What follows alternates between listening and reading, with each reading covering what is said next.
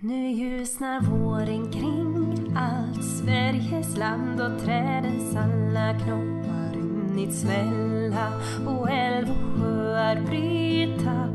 Isens band och muntert bäckarna i mossan kvälla. Det skimrar gult vid minsta dikeskant Jag vill hälsa er välkomna till Radio Mises avsnitt 143. I studion har jag tillbaka gurun Klaus Bernpainter. Hej Klaus. Nej. Första gången i mitt liv blev kallad för guru, men eh, ja, varför inte? inte helt fel. Sektledare skulle annars, en sån drömtitel. annars. Nästa gång blir det säckledare. Eller fabrikör har jag alltid velat ha. Brukspatron. Ja, det är lite svårt, men fabrikör borde man kunna bli nu för tiden fortfarande. Så det, det, det ska upp med en gravsten, fabrikör. Så jag måste skaffa en fabrik bara. Ja, precis. Senaste gången du var här så pratade vi om inflation och greedflation. Idag tänkte jag lyfta ämnet lite bredare och kolla på ekonomin som helhet. Med upp och nedgångar. Hög och lågkonjunktur. Booms and busts.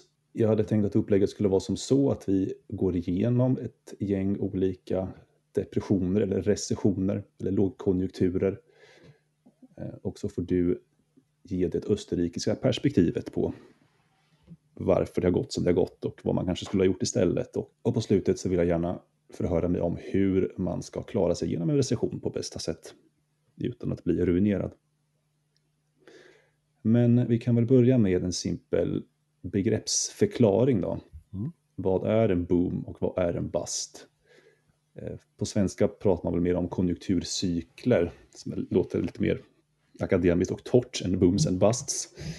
Ja, vi har väl inte direkt en bust, ja det är väl en krasch kanske möjligen på svenska. Eh, En kollaps. Ja, just det. En boomen skulle vara då kanske överhettning eller någonting brukar man prata om ibland. Ja, ja men det är ju lite bättre. Men det låter inte lika snärtigt som boom and bust. Det är inte riktigt, det är inte riktigt där ändå, men det är bättre. Ingen, ingen allitteration. Men när man har en boom då, eller en expansion av marknaden, en högkonjunktur, eh, så brukar man ju titta på olika aggregat här då, för att försöka förstå sig på hur ekonomin mår. Och det man kikar på då är framförallt en stigande konsumtion, tillväxt av industri, låg arbetslöshet, eh, löner som stiger, investeringar ökar, man har ett ökande BNP. Då tycker man att eh, vi befinner oss i en högkonjunktur. Går man över på andra sidan då, i den recession eller lågkonjunktur, så är det väl samma aggregat fast de omvända alltså. Efterfrågan minskar, industrier stänger, arbetslösheten ökar och lönerna sjunker. Investeringarna sjunker. Jag hittade någon definition där man sa att vi befinner oss i en lågkonjunktur ifall BNP har sjunkit två år i rad. Eh, och det här begreppet BNP då, eh, finns det ganska mycket att prata om också. Men det är väl ett typiskt exempel på varför de här ekonomiska aggregaten är ganska perversa i sin natur. Framför allt för att det även räknar med statens inblandning i ekonomin. Alltså vad staten spenderar och inte spenderar på. Vilket inte alls eh, behöver ha någonting att göra med hur vanligt folk mår i sin ekonomiska situation. Jag brukar säga att de här måtten, de är enbart intressanta om det blir väldigt stora förändringar i dem. Som man inte kan manipulera bort. Eh, men då är de å andra sidan ointressanta för då märker man det runt omkring sig i alla fall vad som händer. Om arbetslösheten fördubblas så märker man det ändå, utan sådana här mått. Eh, om, P- om BNP faller med 10-20 procent som somliga väntar sig i Tyskland här nu så behöver man inget mått för att känna av det. Och varför pratar man om de här måtten överhuvudtaget då? Är det bara för en ursäkt, som en, som en ursäkt att kunna ge sig in och pilla med ekonomin eller? Alltså makroekonomin som helhet tänker jag. Ja, alltså det, nej men det är väl folk som är intresserade. Staten är ju intresserad av att maximera sin vinst så att säga och ehm, då vill ni ju veta då vilka rattar den kan skruva på för att maximera sin vinst, sin profit på befolkningen. Um, ja, viss statistik kan ju vara intressant av rent operativa skäl, hur många bilar kör på den här vägen och var ska de? Det kan vara intressant om man ska planera vägar till exempel. Om man nu inte befinner sig i en fri ekonomi, ett fritt samhälle där vägarna uppstår organiskt så att säga. Um, i samhällsplanering och sånt där, om man tycker att det behöver planeras, så tycker, kan det vara intressant med statistik. Men mm. ja, historiskt sett och även nu så har det att göra med ja, skatteuttag och sådana saker. Och när de här väl finns då, de här siffrorna, så kan ju eh, de här klåparna aldrig låta bli att mixtra med saker och ting för att de tror att de kan förbättra de här nyckeltalen. Och då går det ju sönder, så fort de tar i någonting så går det sönder och blir sämre. Det blir aldrig som man tänkt sig riktigt. Mm. Utan ofta tvärtom. Så att eh, bäst vore bara att lägga ner det där helt och hållet. Eller att man, man höll det till att vara rent akademiskt intressant. Men lät bli att styra efter de här måtten. En fascinerande sak med just BNP Eh, som belyser ganska tydligt varför det är inte så bra är att enligt BNP så är ju krig bland det bästa som kan hända för ett land. För då stiger BNP och det blir en boom, alltså en högkonjunktur på grund av kriget. För att arbetslösheten är jättelåg när alla män är inskickade i kriget och industrin går jättebra för att ja, man har ställt om då från att tillverka bilar till att tillverka stridsvagnar och vapen. Så att alla är sysselsatta och ekonomin går jättebra. Så krig är bra. Ja, ett annat bra sätt att öka BNP det är att ta eh, säg två mammor som är hemma med sina barn, om det nu finns några sådana kvar. Ehm, och så byter de barn med varandra och sen så tar de betalt av varandra, samma belopp. Då ökar BNP. Och sen kan de i hemlighet byta tillbaka så att de har faktiskt sina egna barn hemma men betalar avgiften till varandra för den andras barn så att säga. Då, ja, ingenting har förändrats men BNP har ökat. Och så blir det förstås skatt däremellan, alltså staten får ju då, det är det som är själva vitsen. Här. Så BNP är egentligen liksom beskattningsunderlaget kan man ju säga. Därför är det givetvis intressant. Men då tror jag vi har en eh, grundläggande förståelse kring begreppen. Om vi börjar i kronologisk ordning här då och kikar på The Great Depression så eh, grundade den sig väl i att eh, USA gick segrande ur första världskriget och blev eh, ja, väldigt rika på grund av detta. De hade en industri som eh, producerade mängder med saker som behövdes borta i ett förstört Europa. Eh, så börsen gick upp jättemycket, man investerade mängder i industrier och i andra företag. Man pratar om the roaring twenties. Eh, men 1929 så händer något. Då går börsen plötsligt ner väldigt fort. Då. Den sjunker 34 procent på tre dagar och kommer sedermera falla 89 procent inom en treårsperiod. Och det här leder såklart till panik och folk springer och eh, försöker sälja av sina aktier och ta ut sina pengar ur de här bankerna som kollapsar en efter en, en bank run. Eh, och bankerna kan såklart inte betala ut alla de här pengarna utan 40 procent av alla banker slår igen. Då kommer staten in då också och hjälpa till här. Eh, något som heter Smooth Hawley Act. Eh, och det är väl kortfattat eh, att man går tillbaka till merkantilism då, från medeltiden. Att man sätter upp jättehöga tullar för att försvara sin egen ekonomi mot andra. Och som motreaktion så sätter andra länder upp sina tullar. Då. Eh, och här tror jag faktiskt alla ekonomer, oavsett vilken skola man tillhör, håller med om att den här var katastrof. Och bidrog förmodligen till att den här börsnedgången blev en internationell liksom, kollaps av hela ekonomin. Så det var statens stora insats här. Då. Eh, något som är spännande här är att det här är ju tiden då, som svar på att den här eh, börserna kraschar och banker slår igen, som svar på det så lämnar allt fler länder också guldstandarden. Där Sverige och England var bland de första att göra detta 1931.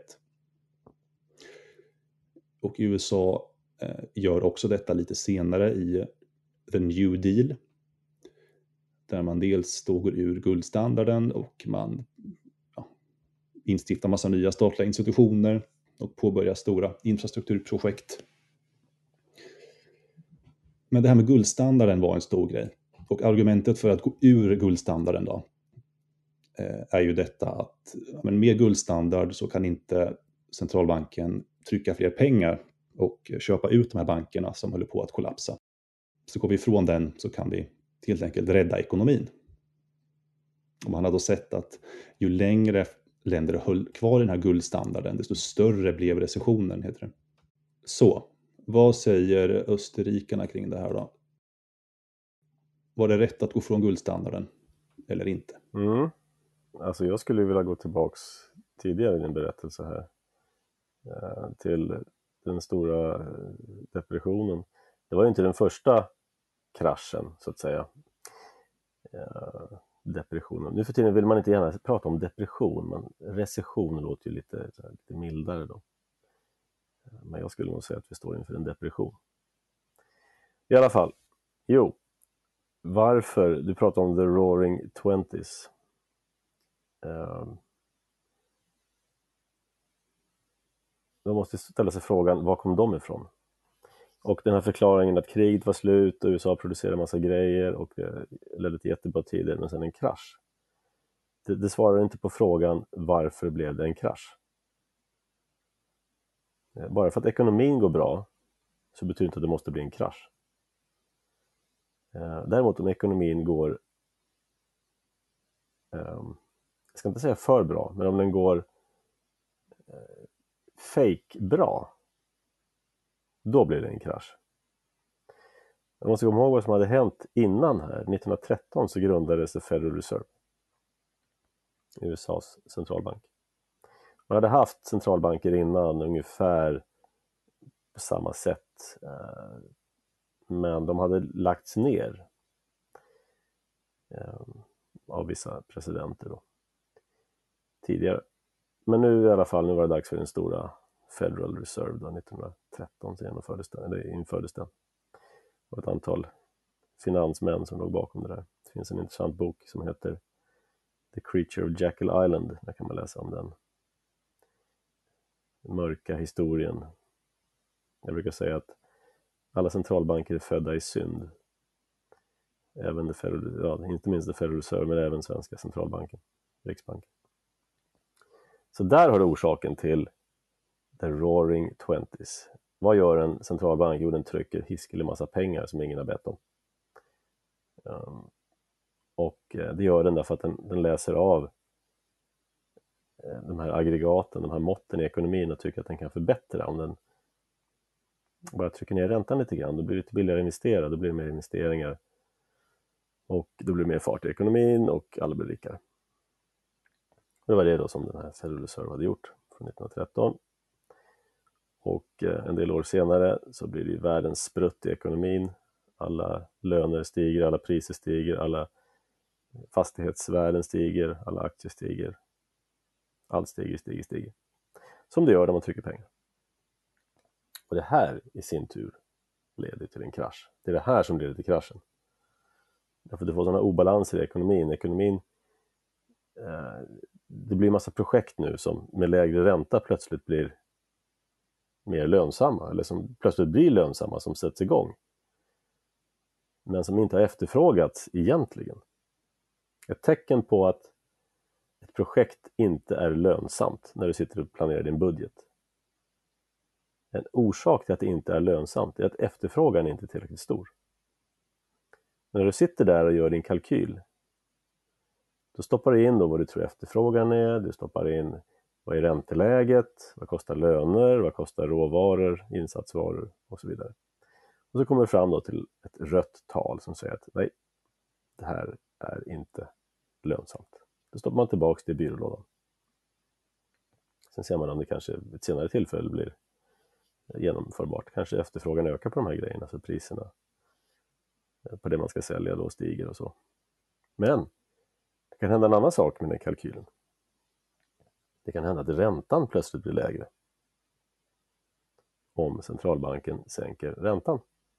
Och då, när du drar fram den här kalkylen igen, stoppar in lite andra ränteantaganden, så plötsligt hamnar den på svarta siffror.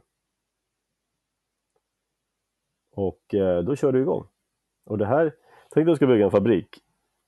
Jag som vill bli fabrikör till exempel, eller om jag ska bygga en, en gruva. Det tar tio år kanske från början till slut. Eh, så ditt antagande om räntor, om du ska låna då till finansiering, det är väldigt viktigt. Du får en stor effekt på sista raden. Eh, så i alla fall, räntan sänks och eh, då kör vi igång. Problemet är att när räntan sänks på grund av att man trycker upp mera pengar, då stiger priserna på saker och ting. När de här pengarna flödar ut i ekonomin, då stiger, då stiger priserna upp på ja, insatsvaror, på arbetskraft, på allt som du behöver för att bygga den här gruvan eller fabriken. Så då, den, den budget då, den kalkyl som såg bra ut från början, när räntan sjönk, den ser plötsligt väldigt dålig ut nu. Räntan är fortfarande låg, men priserna på alla dina andra, alla dina andra antaganden, där steg priserna. Så då brakar den här kalkylen ihop i alla fall. Och det tar några år innan det här då eh, händer, beroende på hur fort eh, centralbanken sprutar ur sig pengar. Eh, och då får du den här kraschen när alla de här projekten som har dragits igång, som inte har efterfrågats, går igång ändå. Och sen visar sig vara eh, omöjliga. Då får du kraschen. Och det är det här då som hände stora depressionen och alla andra depressioner och alla andra krascher. Alla ekonomiska krascher orsakas av eh, centralbanksmanipulation av pengarna. Eh, de enda som inte gör det, det är liksom naturkatastrofer eller krig då.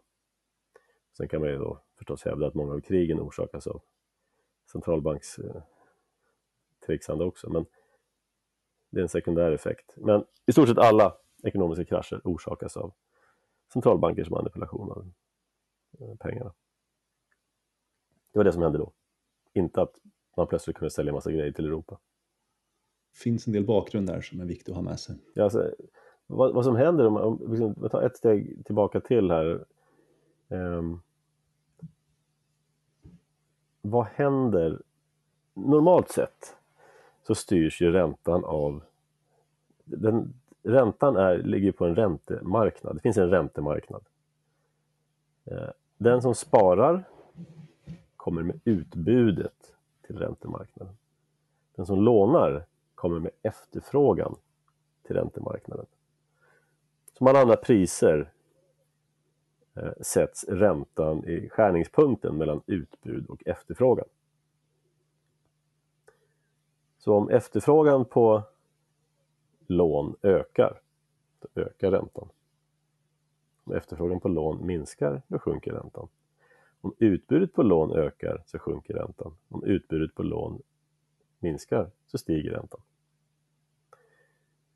Eh, så räntan, den kan ju sätta sig, den kan ju sättas helt automatiskt.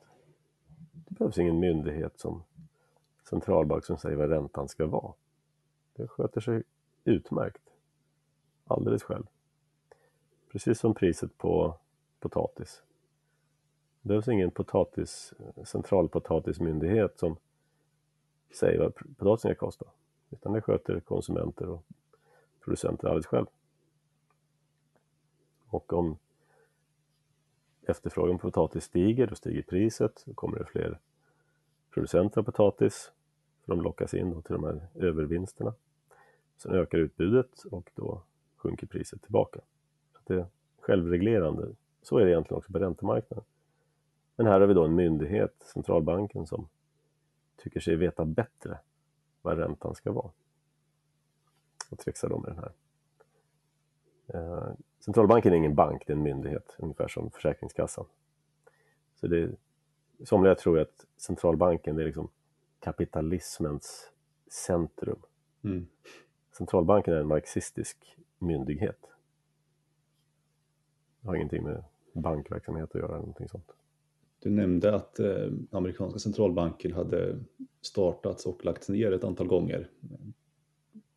Innan, in, innan den... Ja, det fanns här National, National Bank of America, First Bank, First National Bank och Second National Vad Bank. var argumentet för att skapa en sån här centralbank då i början? Argumenten är eh, ofta att man tycker att man kan göra ekonomin bättre på något sätt. Eh, genom att införa då de här olika institutionerna. Ja, men om vi bara gör kapital mer lättillgängligt så kommer vi få högre ekonomisk tillväxt och mer industri och sådär. Högre BNP? Högre BNP, precis. Mer skatt. Så att, eh, det där experimentet har försökt flera gånger. Ett annat argument som speciellt med Fed var populärt, det var att man behövde mera flexibla pengar, som det heter. Eh, det vill säga att man måste göra det lättare för företag att få, få tag i,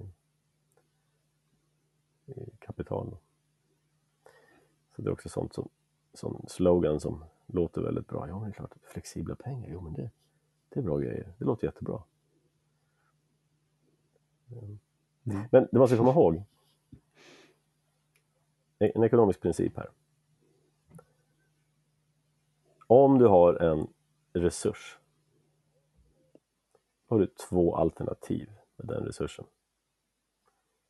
Du kan konsumera den eller du kan spara den, det vill säga låta bli att konsumera den just nu. Och om du sparar pengar, pengar är bara ett bytesmedium, så det är bara ett mellanled. Om du sparar pengar, då låter du bli att köpa någonting för pengarna. Du låter bli att konsumera.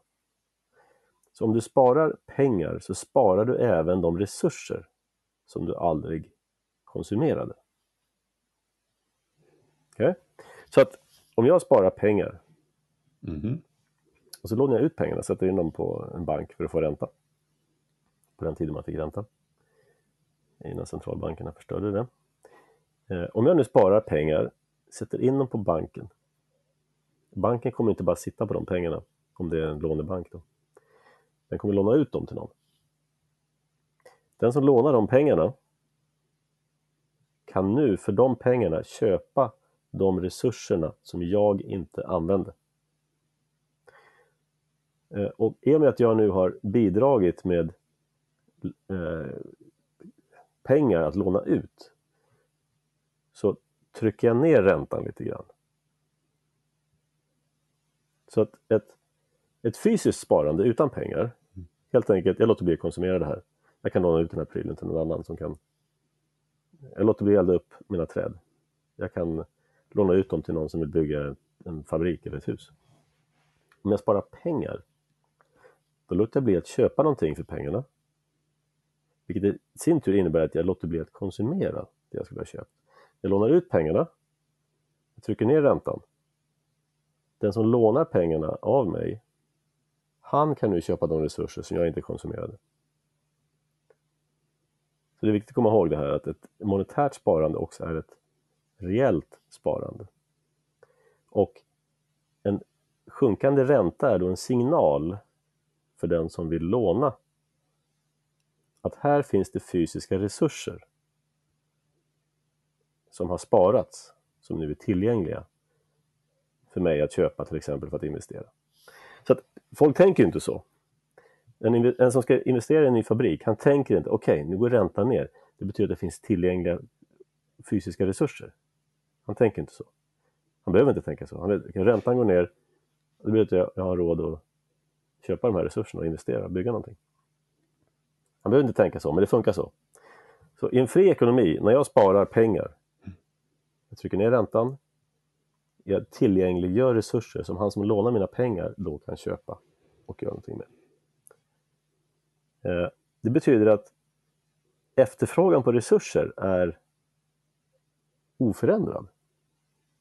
Min efterfrågan gick ner, han som lånade mina pengar, hans efterfrågan gick upp. Det som händer nu när du har en centralbank som trycker ut pengar och därmed trycker ner räntan. Det är en signal om att aha, räntan går ner. Då finns det tillgängliga resurser. Och han som vill investera, han tar nu de här pengarna och vill köpa de här resurserna, men jag har redan köpt dem med mina pengar. De pengar han har fått, de går till centralbanken.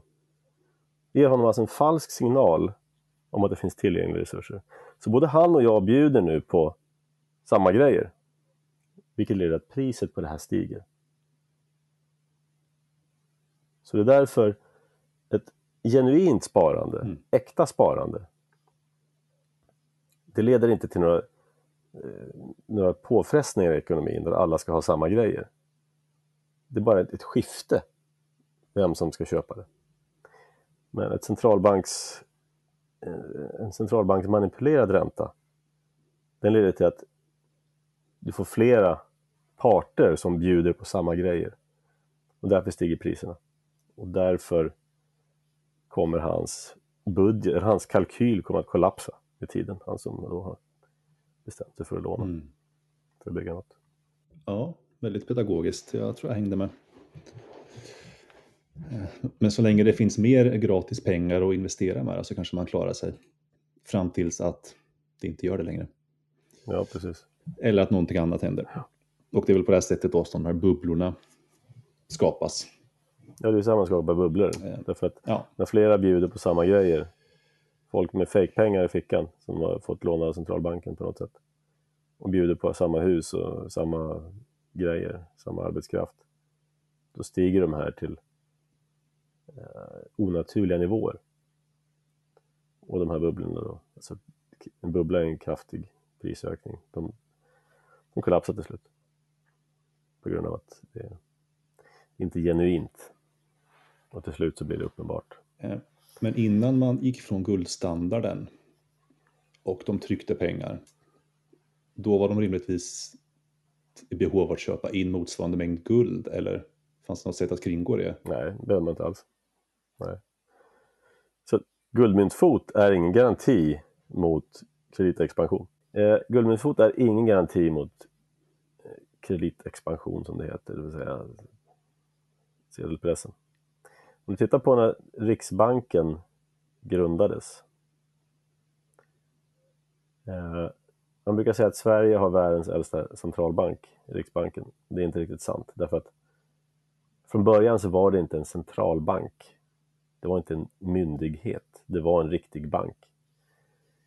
Ehm, och det var väl på 1800-talet som det blev populärt med centralbanker. Det var väl efter att Karl Marx skrev sitt manifest 1848 där han förespråkar centralbank.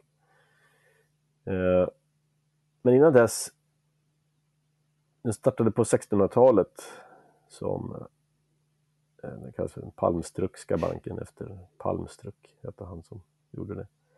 Och så gick den i putten för han printade pengar utan underlag.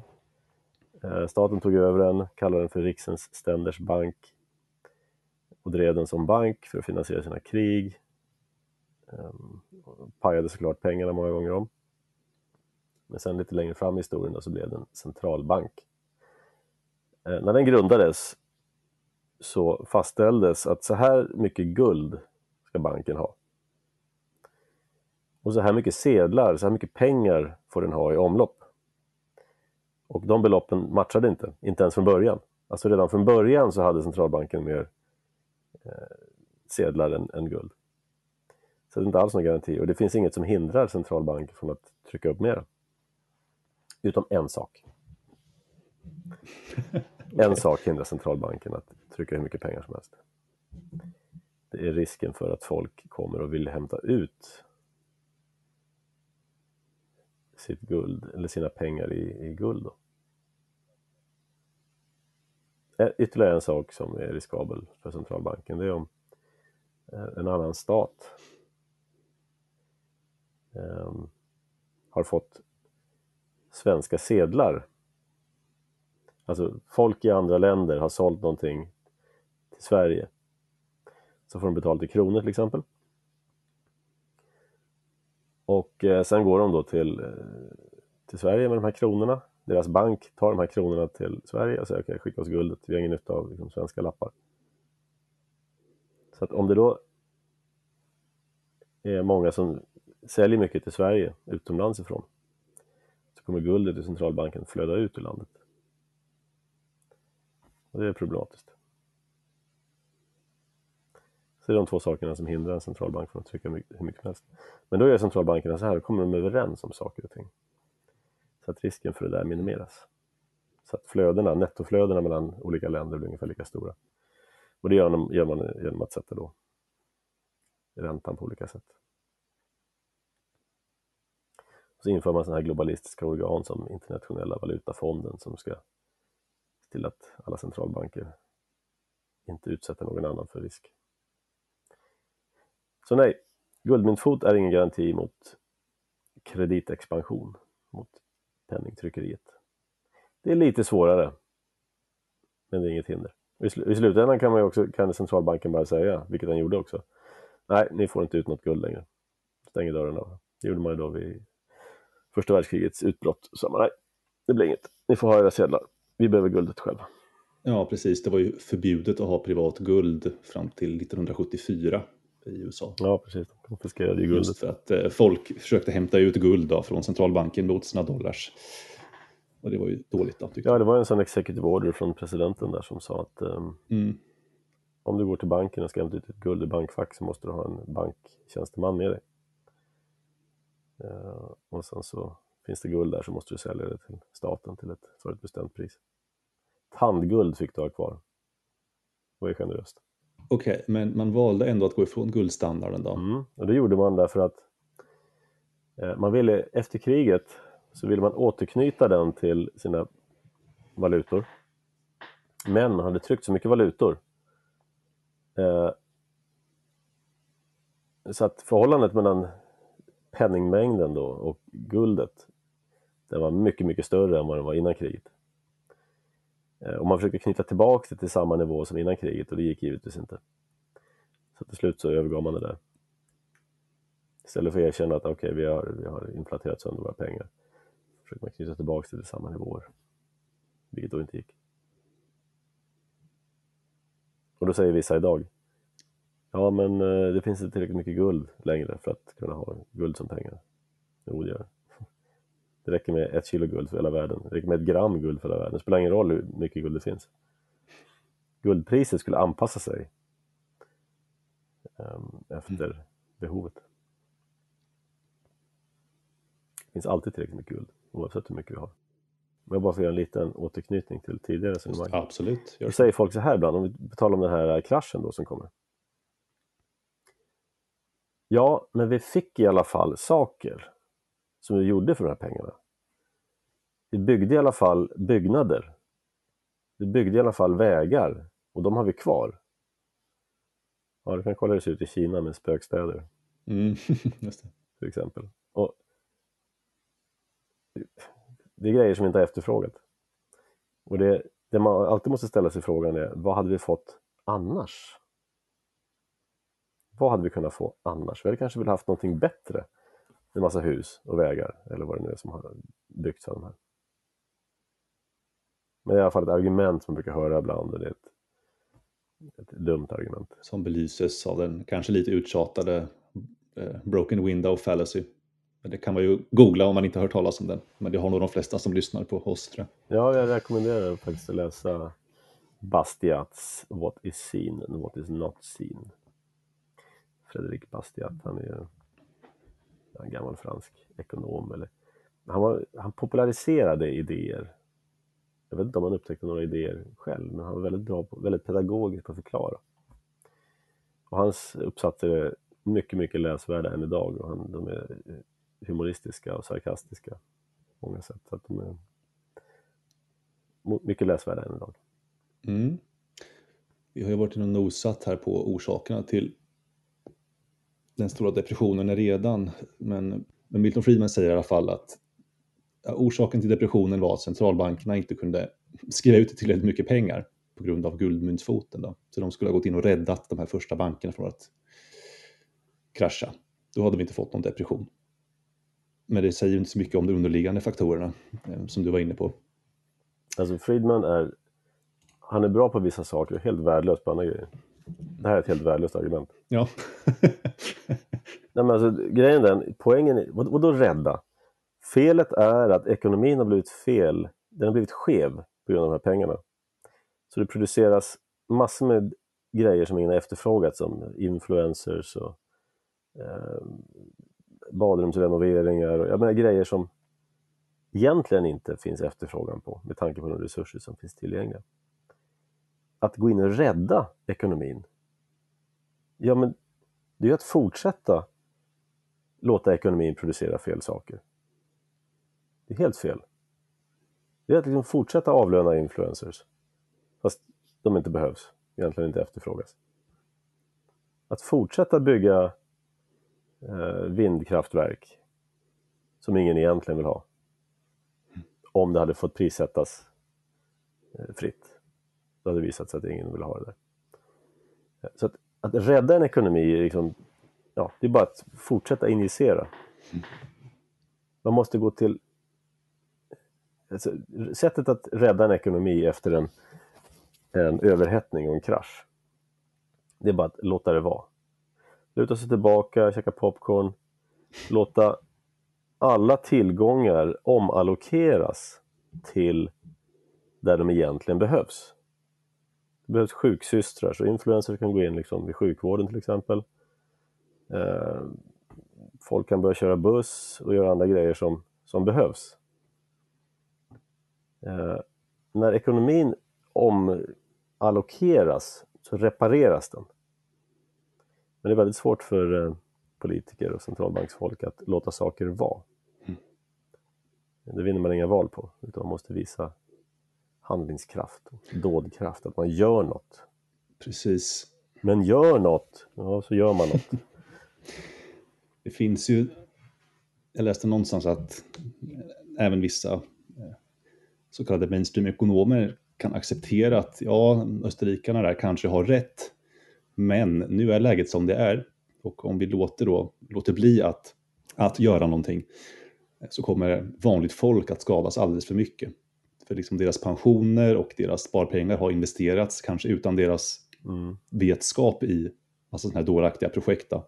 Så om inte vi går in och räddar de här så kommer vanligt folk att råka jätteilla ut. Mm. Så man vill få till en sån här soft landing som det heter. Att man ska lite lagom gå in och rädda bankerna. Ja, men det, det som händer är att de kommer ju förlora sina pensioner i alla fall, fast över längre tid istället. Istället för att det går fort. För man, man kan inte, man väl börjar injicera, då kan man inte utan lidande sluta. Det, det går inte. Finns ingen väg ur det där annat. Ju fortare man slutar, desto mindre blir, eh, vad heter det, abstinensbesvären. När det har gått så här långt som det har gjort nu, då kan inte, det, det kommer bli smärtsamt. Och antingen så gör man det snabbt och alla fattar vad som har hänt, eller så gör man det långsamt, plågsamt och ingen fattar vad som händer. Så en bättre lösning då på The Great Depression hade varit att inte göra någonting alls. Det kommer säkert vara ett återkommande tema när vi pratar om senare recessioner också. Eh, med risken då att fallet hade blivit ännu större men kanske att det hade varit en färsk, sund mark att börja på efteråt. Mm. En kul detalj jag läste var att Sovjetunionen faktiskt klarade sig ganska oskadda ur eh, the Great Depression. När hela världskapitalismen gick neråt så var tydligen det ganska okej okay i Sovjet. Även Kina klarade sig ganska bra. Och de stod på silverstandard, vilket tydligen... Alltså silvermyntfot. För det första så ska man inte ens ha en myntfot. Eller standard som du kallar det. Eh, på svenska brukar det heta myntfot. Eh, en myntfot betyder att staten bestämmer vad som är pengar. Det behövs egentligen inte, utan folk kan använda som pengar vad de vill och då visar det sig att silver är ofta det som blir pengar. Eh, för det är eh, ja, historiskt så har ju liksom värdet på silver, en hanterbar mängd silver har motsvarat ungefär Värdet av det har motsvarat ungefär det man vill köpa till dagligdags. Så silver har varit folkets pengar och guld har egentligen varit staters pengar till större transaktioner. I Sverige har man haft kopparmyntfot också en gång i tiden. Koppar och silver, en eh, bimetall, bimetallisk myntfot har man haft. Och det blev givetvis kaos. Du kanske har sett de här jättestora kopparplåtarna. Det, det, är en, ja, det är en konsekvens av den här bimetalliska, tvåmetalliska myntfoten. Så att man behöver ingen myntfot alls. Och låter man bli ha en så blir det ofta silver folkets pengar. Eh, jag tänkte lite kort bara ta det här med det som brukar kallas för the great recession. Då. Alltså den här bankkollapsen som skedde 2008. Eh, och bakgrunden där var då, utöver det som du pratade om förut, att det finns för mycket gratispengar som delas ut till vem som nu vill ha det. Eh, men runt 2008 så var problemet att Eh, det fanns väldigt många billiga eh, bostadslån som delades ut till folk som inte hade råd att ta ut ett bostadslån egentligen. Eh, men man hade fiffiga lösningar som att ja, men du kan börja betala av lånet först om ett år så att du kan bo där ett tag och sen så tar vi konsekvensen senare. Och de här dåliga lånen då bakades ihop i större paket av lån där det även fanns bra bostadslån. Och sedan såldes de här paketen då till andra investerare. Eh, och när de här bostadslånen började att gå i stöpet så kollapsade stora banker som hade investerat stora pengar i det här. Eh, och återigen så var det vanligt folk då som förlorade sina pensionspengar, sparpengar för att deras banker eller pensionsadministratörer hade investerat i de här dåliga lånen. Eh, och här gick president Bush in då och gav bankerna 700 miljarder dollar av skattebetalarnas pengar för att rädda bankerna. Vilket resulterade i att de stora bankerna köpte upp alla små banker och de rikaste bankknösarna blev ännu rikare. Och det är väl samma bakgrund här som du pratade om vid the Great Depression. Då. Ja, problemet var ju att de här bostadslånen var alldeles för enkla att få. Så bankerna blev helt eh, galna i att dela ut dem till vem som helst. Mm. Eh, det gjordes en film som heter The Big Short om eh, Precis. de här så kallade subprime-lånen. Som de kallas. Mm. Subprime, det vill säga det, det är lån som är av lägre kvalitet än prime. Um, och, uh, men återigen, det är, en, en bra film. Men den nämner inte elefanten i rummet, the Federal Reserve. Eh, kanske för att de inte förstår den eller för att de inte vill nämna den. Jag tror, jag tror att de inte förstår. Precis. Eh, men vad som, ja, det som hände var ju att politiker hade observerat att eh, om man, eh, man såg så här, de som bor i eget hus, de som äger sin bostad, de är rikare och givetvis också mer produktiva då för ekonomin. Bidrar mer med skatt. Så enligt vanlig politisk och demokratisk logik så drar man då slutsatsen att om alla får äga sin bostad så kommer alla bli eh, effektiva arbetare och eh, rikare och bidra mer till statskassan. En, en, annan människa hade tänkt så här, hmm, de som är mer produktiva och, och smartare det är de som har råd att äga sin bostad. Men politiker tänker så här, hmm, om alla får äga sin bostad, då blir de smartare och mer produktiva. Så att då måste man naturligtvis underlätta för folk att eh, få äga sin bostad. Och då hade man de här amerikanska bostadsinstituten, Fannie Mae och Freddie Mac, som fick politiskt uppdrag att tillhandahålla billiga lån till kreti och pleti. Eh, och så uppstod det då en, en, en eh, ja, hel industri kring det här med folk som ringde runt och erbjöd lån till eh, bolån då till folk som inte, ja, inte ens hade jobb. Liksom. Ja, men du får låna här. Ja, bra. Eh, så skapar man en fastighetsbubbla. Och Eh, så kollapsade den då givetvis i helt vanlig centralbanksordning.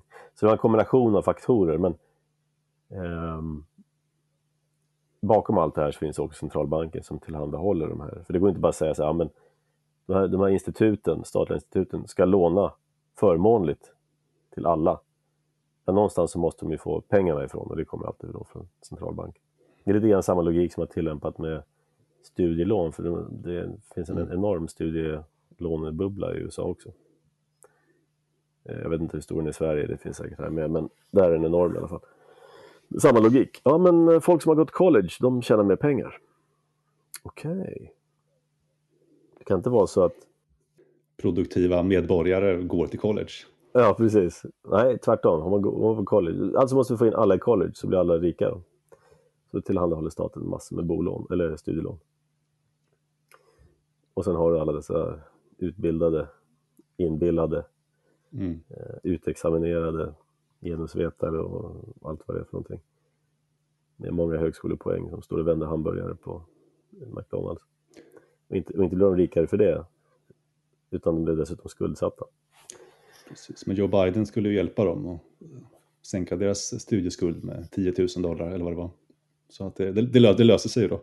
Det löser sig. Ja. Det är bara att printa. Någon annan betalar. Men hjälpte det här då? De skrev ut en himla massa pengar där för att eh, rädda upp de här bankerna. Eh, och jag förstår så har ekonomin inte återhämtat sig till samma nivå som den var 2007. Gick vi någonsin ur den där Great Recession? Nej, jag brukar säga att den där fortsatt, den den har hållit på fortfarande sedan dess. Vår, den ekonomi som vi har i västvärlden nu, den är ju i stort sett fake. Den styrs ju av centralbanker och andra statliga och överstatliga regleringar. Så att, eh, en konsekvens av det här är också att bankväsendet har blivit mer och mer och mer reglerat. Eh, Det är liksom bankerna har fått sådana krav på sig eh, att det, det är inte roligt med banker längre. Alltså det, och det är sådana här olika krav de ska uppfylla för stabilitet och så. Men hela systemet blir mer och mer rigidt, om det finns Mm. ett sådant ord. Ehm, och eh, det är bara ett upplägg för ännu större kommande kriser. Så vad är endgame på det här då? Du säger att det är mer och mer centralbanks eh, pengatryckande och mer kontroll över bankerna. Liksom hur långt kan man pusha det här då? Och vad kommer hända när det inte går längre? Då blir det the great reset. Ja, just det. Det har man ett svar på också. Ja. Ja, precis. You will own nothing and you will be happy. Det är the endgame. Okej, på tal om endgame här då. Eh, om vi kommer över på nästa recession som var 20, ja, 20 2021 någonting. Som har också fortsatt fortgår såklart. Men där stater bestämde sig för att stänga ner hela ekonomin under ett antal år på grund av eh, covid. Då. Eh, börsen gick ner 20-30% 2020. Eh, men här då så sa politikerna i USA att nu har vi faktiskt lärt oss någonting av tidigare depressioner. Och lösningen här då för att det inte ska bli så stort är att vi måste gå in snabbt och aggressivt och trycka mer pengar och rädda företag och banker så fort som möjligt för att det här inte ska sprida sig i ekonomin. Eh, så mellan januari 2020 och oktober 2021 så ökade penningmängden i USA från 4 triljoner till 20 triljoner, alltså med 80 procent. Eh, och det här är väl jättesunt då, eller? Alltså jag är helt fascinerad över att man ändå kan pusha det här så himla långt. Eh, alltså det är ju helt, ja, alltså om man tittar på de här graferna där de trycker pengar, alltså det är ju helt bananas. Och ändå så kan vi gå till jobbet och vi kan äta middag och vi kan betala hyra. Alltså att inte allt redan är ödelagt. Ja, fast det syns på elräkningen, det syns på maträkningen, det syns på hyran, det syns på drivmedel, det syns, det syns överallt. Det börjar komma ifatt nu då. Oh, ja. Det är liksom så att de inte tror att det finns någon koppling mellan penningmängd och priser. Men det har ju också att göra med ekonomisk teori som man får lära sig på universitet. Eh, där tror man att inflation orsakas av eh, människors förväntningar. Det är en psykologisk faktor. Det vill säga om människor tror att priserna ska stiga så kommer de stiga. Det är alltså ingen kausal realistisk teori för att använda Karl Mengers terminologi.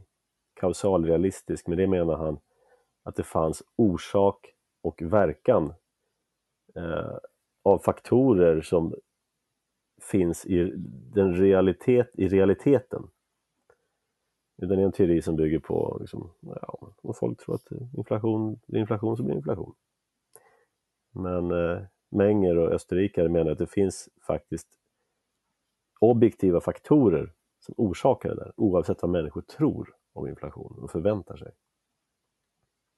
Men många av de här figurerna då på de här institutionerna, de är ju skolade i det här tankesättet att jo, men det är bara en fråga om vad folk tror. Om vi då kan få dem att tro att det inte ska bli inflation genom att vi till exempel säger att ja, men det här är övergående, ja då kommer de sluta tro att det blir inflation och då blir det ingen inflation. Så det, det är logiken där. Hela den här grejen, grejen går ut på att få folk att tro saker. Det är som att ekonomin är eh, en social eller en psykologisk konstruktion. Det inte finns några realistiska, reella faktorer som, som faktiskt styr. Så visst märks det. Precis, men jag hörde att facken ändå skulle ta sitt ansvar och inte höja upp lönerna i motsvarande grad som inflationen då. För det skulle bara spä på inflationen ännu mer tydligen. Ja, just det. det Så folk får klara sig på den lön de har, fast att saker blir dyrare. Precis som man behöver facket till att hålla nere lönerna, eller hur? ja. Det är bara att lägga ner. Om de inte ens gör sitt jobb och hjälper arbetarna att få högre lön så är det bara att lägga ner skräpet. Nej, men det kallas att ta ansvar. Inte för sina uppdragsgivare utan för någon annan, annans intresse. Innan vi går in på hur man kan eh, klara sig undan de här recessionerna så skulle jag lite snabbt vilja toucha lite på den här FTX, då, kryptobörsen som har gått i stöpet, som kanske också kan vara startskottet på en ny grad av lågkonjunktur. Eh, om det nu kan bli värre, men det kan, det, alltid, det kan väl alltid bli värre. Jo, det kan bli mycket värre. Som jag drar igenom den här historien, lite sammanfattat då. Det finns mycket bra videos på Youtube och så om man vill fördjupa sig mer i det här. Men FTX då var ju den näst största, jag förstår, kryptobörsen. Eh, alltså ett ställe där man kan handla med kryptovaluta. Men också ett ställe där man kan temporärt eller permanent förvara sin kryptovaluta. Eh, och det här företaget ägdes av Sam Bankman-Fried. Alltså det namnet, you det är helt fantastiskt. Ja, precis. Lämna dina pengar till Bankman och känn friden. Exakt. Företaget var värderat till 32 miljarder dollar. Ansågs vara väldigt seriöst och stabilt. De, hade sponsri, de sponsrade stora arenor i USA, sportstjärnor, hade Hollywood-skådisar i eh, reklam på tv som sa att köp kryptovaluta på FTX, de är jättebra.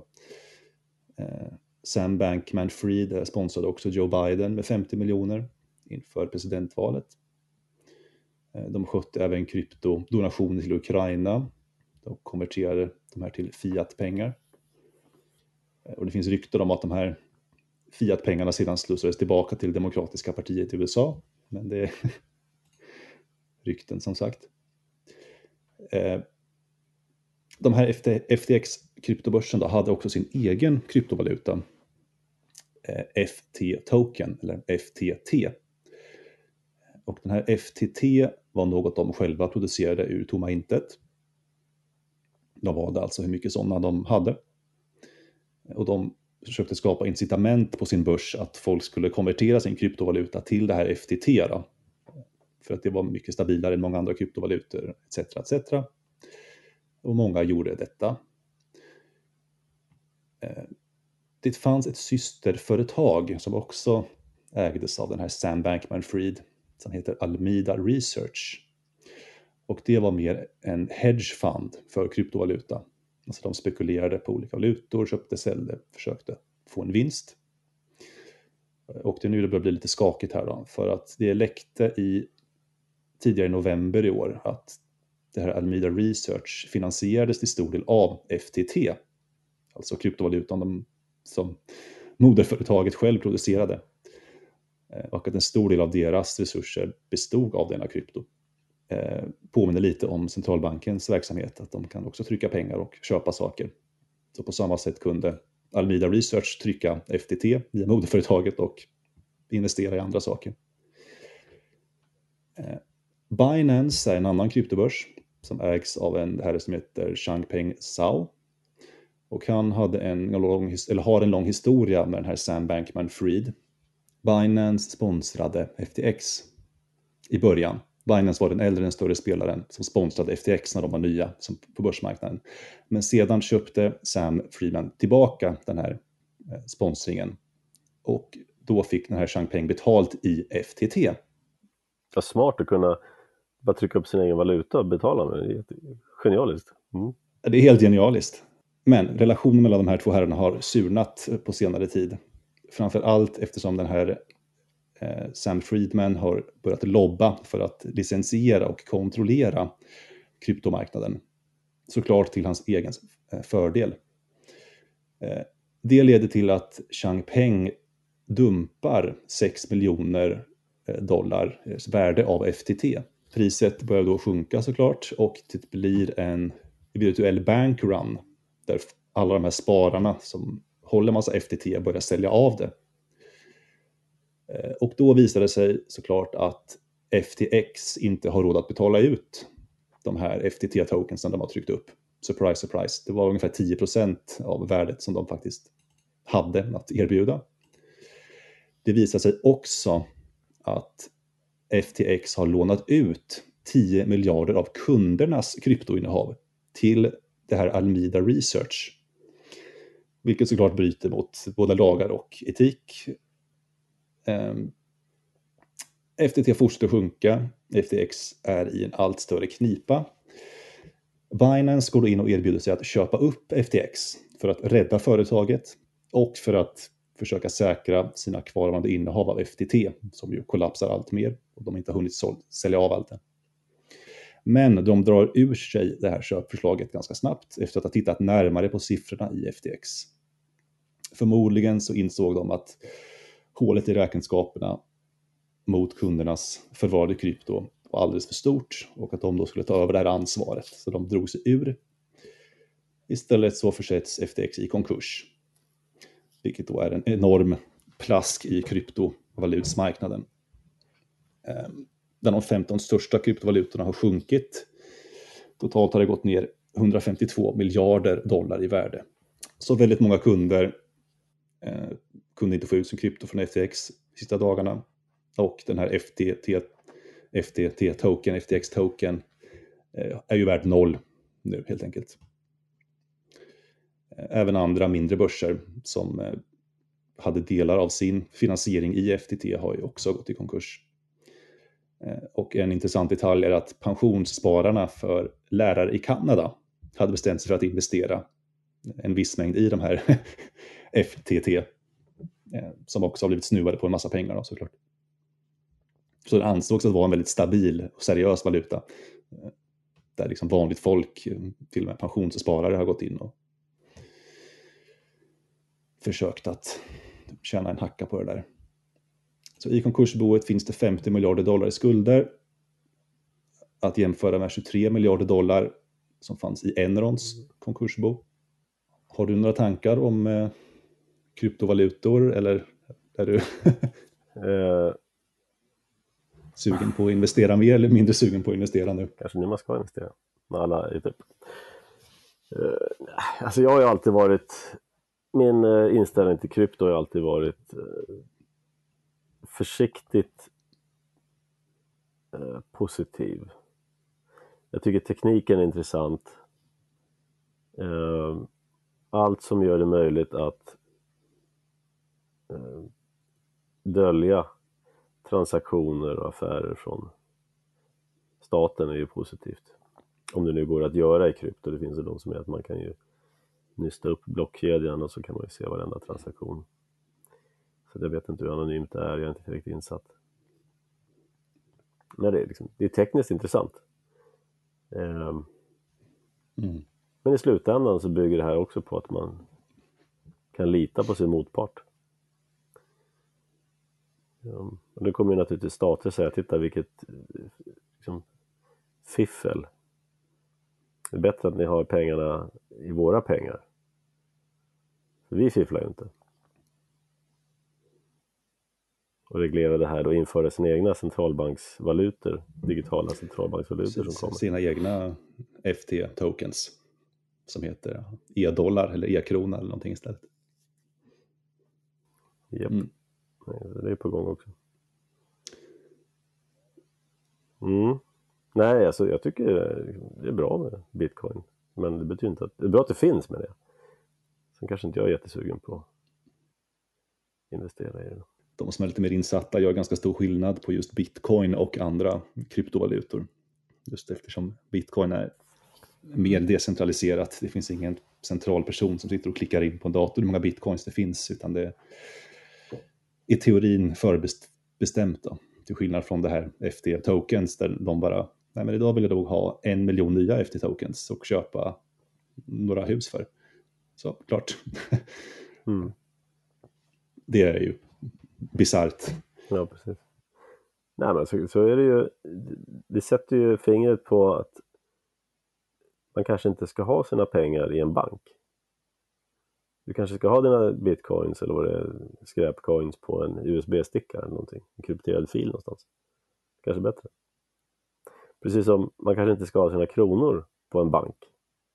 Man kanske ska ha dem hemma i madrassen. Eh, vilket naturligtvis staten har försvårat på alla sätt och vis. Eh, de ska in i systemet. Så jag menar, staten uppför sig på samma sätt egentligen som Mm. På tal då om att ha pengar i madrassen. Hur ska man reda ut stormen som kommer? Ja, det finns ju många saker man kan göra men eh, man bör ju ha en del sparande i alla fall så man klarar smällar kortsiktigt. Um, sen kanske det inte är um, ja, sen kanske man eh, på längre sikt så måste man ju ha, de flesta i alla fall, ha annan försörjning då. Eh, man, kanske, man måste se till att man har färdigheter som är efterfrågade även i sämre tider. Det tenderar att vara mer praktiska saker. Gräva gropar och sånt kanske. För att hårdra det. Nej, men alltså mer praktiska saker än att sitta och snurra Excelblad eller någonting sånt. Eller prata podd och gör reklam för sminkprylar och sånt. Alltså mer... Ekonomin kollapsar ju från toppen. Och i toppen har du abstrakta jobb. Sådana som man skulle kunna säga, det här är onödiga jobb. Ju mer avancerad en ekonomi blir, ju mer välstånd som produceras, desto högre blir pyramiden så att säga och desto fler onödiga jobb skapas. Eh, desto onödigare jobb skapas. Och med nödvändig menar jag det är mat, kläder och någonstans att bo. Det är liksom i botten på pyramiden. Så ekonomin kollapsar uppifrån. De onödiga jobben försvinner och eh, de nödvändiga jobben består. Så att det är bra att ha färdigheter så man klarar sig lägre ner i pyramiden. Nu blir jag plötsligt sugen på en stor ekonomisk kollaps. För de som sitter allra, allra högst upp i den här pyramiden är väl ändå politiker då? Det är de som ja, åker ut först. Ja, eh, förhoppningsvis. Så riktar sig folkets vrede mot dem. Det är ett bra tillfälle att städa upp lite. Du sa att man skulle ha en eh, besparingsbuffert här då. Vad är rimligt sätt att spara sådana här pengar på? Ska jag gå och hämta ut så mycket kontanter jag kan och ha dem hemma eller är det Nej, det skulle jag inte göra därför att eh, rätt vad det är så får staten för sig att byta sedlar igen. Den gör det med jämna mellanrum för att eh, se till att folk inte har pengar i madrassen. Eh, och sitter du då med en miljon kronor i madrassen så ja, du får svårt att omsätta dem. När du kommer in med dem till banken så måste du bevisa varifrån du har fått dem, att du inte har sålt knark och barnpornografi. Mm. Så det blir jobbigt. Men eh, ja, man får helt enkelt ha en summa på banken men sen kan du ha givetvis ädelmetaller, silvermynt, guldmynt. Bra grejer. Aktier, om man inte köper på toppen då. Um, det är ju bra. Det är rimliga företag, de tenderar att bevara värde också, precis som ädelmetaller. Mm. En, eh, om man går längre ner i preppingen så en, en, någonstans att odla mat på, Mm. lära sig hur man gör. Det är inte så lätt som man kan tro. Det är sådana färdigheter som man får skaffa sig under eh, över tid. Eh, Det finns en väldigt bra podd av Patrik Sellman som heter I väntan på katastrofen som jag rekommenderar. Ja, Mm. Massor, massor, massor olika tips för den som är intresserad av prepping. Se till att ha ett nätverk av människor som kan saker så man kan byta tjänster med varandra. Varor och tjänster. Gärna kontakt med några bönder så man kan få tillgång till mat. Gärna bo på landet. Så sprida risken och eh, se till att ha något att erbjuda. Jag skulle ha någonting att erbjuda. Och i slutändan så är det din egen kropp som du har att erbjuda. Därför du alltid ser i hårda tider prostitution som går upp. Det är väldigt vanligt. Svårare, svårare för män kanske, inte lika stor efterfrågan på Precis. manskroppar. Nej, attans.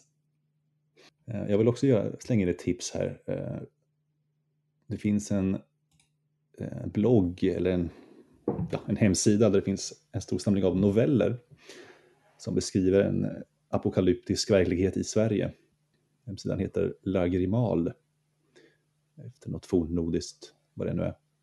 Men den är väldigt välskriven, väldigt träffande eh, och beskriver exempel på just det du sa där, att det är från toppen det faller först och vad kanske händer med de här människorna i en svårare period. Men utspelar sig i Sverige som sagt, lite postapokalyptiskt, men välskrivet. Ett tips om man vill eh, titta bortom horisonten, vad som kan komma efter the great reset. Jag har läst några av de där. Mm. De, är inte alltid, de är inte alltid politiskt korrekta om man säger så. Läsarna varnas härmed. Har vi något mer att säga om booms and busts? Jag tycker det är ganska enkelt att förstå problematiken eh, när man väl tittar bakom det som hela tiden fokuset ligger på i mainstream. Då framstår det som helt eh, obegripligt och det är så himla liksom, tekniskt men det tas aldrig upp den egentliga orsaken. När man väl förstår det så är det inte så himla svårt att se mönstren. Orsaken är alltså nytryckta pengar som felallokeras. Och eh, så länge strömmen av gratispengar fortsätter så funkar det.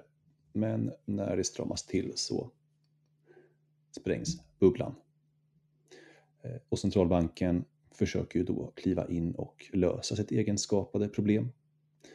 Man försöker att eh, släcka bränden man själv har anlagt. Eh, och vi har tuffa tider att vänta, så se till att göra dig värdefull. Har du något att tillägga Klaus? Se till att ha en buffert. I alla fall. Man kan också gå så långt som att om man bor någonstans där som är övervärderat, som man äger. Ja. Och du är osäker på att du kommer kunna behålla ditt jobb. Det är bättre att sälja frivilligt än att bli tvångsförsåld. Tråkiga i Sverige är att du blir aldrig av med en skuld. Även om du blir av med huset. Ehm, I USA till exempel så kan du inte betala huset, din, eh, ditt bolån, då går du till banken och lämnar in nycklarna och säger lycka till. Och så vandrar du därifrån utan hus och utan skuld. Där anses det nämligen vara bankens misstag att ha lånat ut pengar till dig. Så de får vara vuxna och skylla sig själva. Det låter ju väldigt rimligt faktiskt. Ja, faktiskt. I Sverige så blandar staten sig i och ställer sig på bankens sida.